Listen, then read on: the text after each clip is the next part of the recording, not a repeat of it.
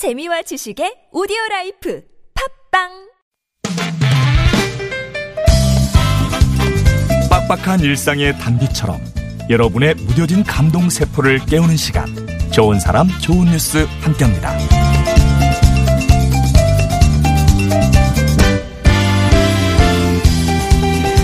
나눔 문화를 전파하기 위해 운영되고 있는 강연 프로그램이 있어요.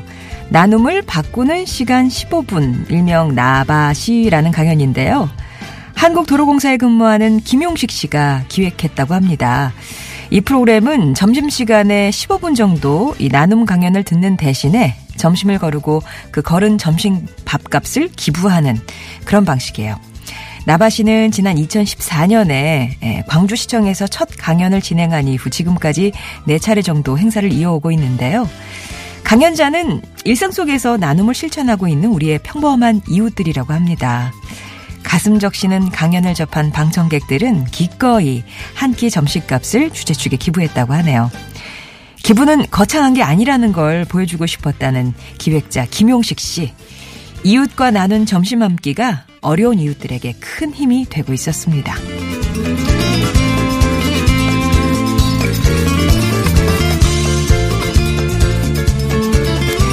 지난 13일 수요일, 예.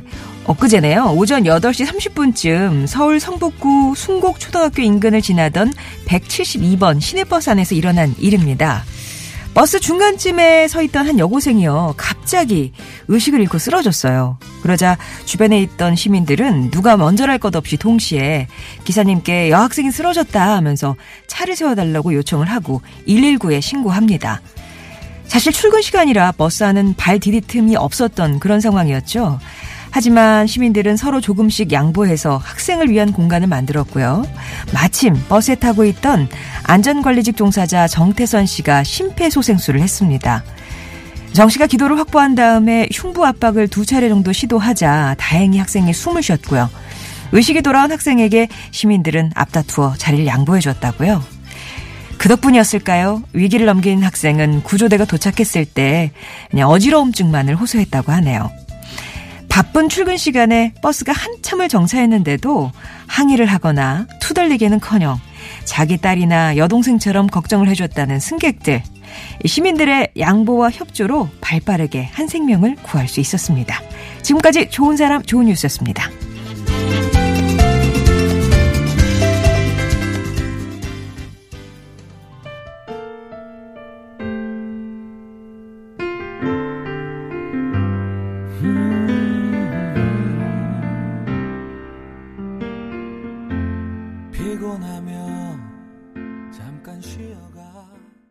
이적에 같이 걸을까 였습니다. 0729번님 예, 신청곡이기도 했고요.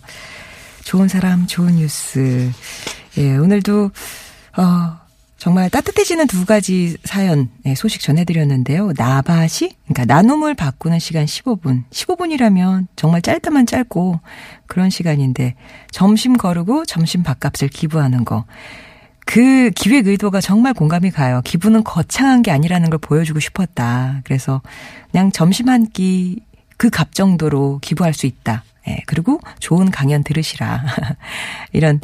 근데 2014년에 시작을 했다고 하는데 아직 네 차례 행사. 사실 이게 이제 뭐 개인이 하기에는 좀 버거울 수도 있을 텐데 여러분 많은 분들이 또 도와준다면 이 행사가 좀 자주 있겠죠. 그만큼 또 이웃들에게 힘이 될 테고요. 그리고 엊그제 있었던 얘기입니다. 시내버스 안에서 출근길에 뭐 출근하시는 분도 있고 또 등교한 학생들도 있고 이렇게 막 붐볐던 만원 버스 안에서 학생이 갑자기 의식을 잃어요. 숨도 잘 못 쉬는.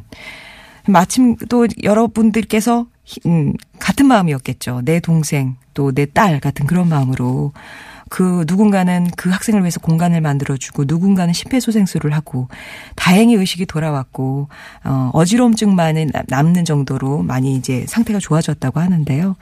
그 시간에 아우 쟤 때문에 늦었어 뭐 이런 그런 게 아니라 다들 어, 양보하고 협조해줘서 이렇게 또 한 생명이 귀하게 다시 태어날 수 있었었는데 그런 현장이 우리 주변에 점점 많아지는 것 같아요. 이렇게 뭐 심폐소생술로 누굴 살렸다 이런 소식 자주 접할 수 있으니까요. 점점 더 많아진 소식이 됐으면 좋겠습니다. 자, 그리고 9089번님이 친구 결혼식 부케 선물하려고요. 새벽부터 꽃시장에 다녀오셨대요. 와, 예쁜 꽃들 많이 보고 오셨겠네요. 꽃향기에 힐링도 되고 또 선물해줄 생각에 기분이 참 좋은데 문제는 쏟아지는 잠입니다. 어쨌든 우리 영란이 결혼 축하한다고 전해주세요. 라면서 친구가 또 준비를 했네요. 그런가 하면 선유리님은 조카한테 크리스마스 선물 갖고 싶은 거 하나만 얘기해보라고 했더니요. 하루에도 몇 번씩 문자 전화 와서는 아 이모 나 그거 말고 이거 친절하게 사진까지 찍어서 보내는데 참 그렇게 귀엽던 조카가 이제는 살짝 예, 아주 살짝 얄미워졌어요라고 마음이 계속 생각할수록 바뀌는가 봐요. 아니 그거 말고 이거 이거 하고 자꾸 업데이트가 된다라는 예, 조카의 얘기였습니다. 귀엽네요. 예.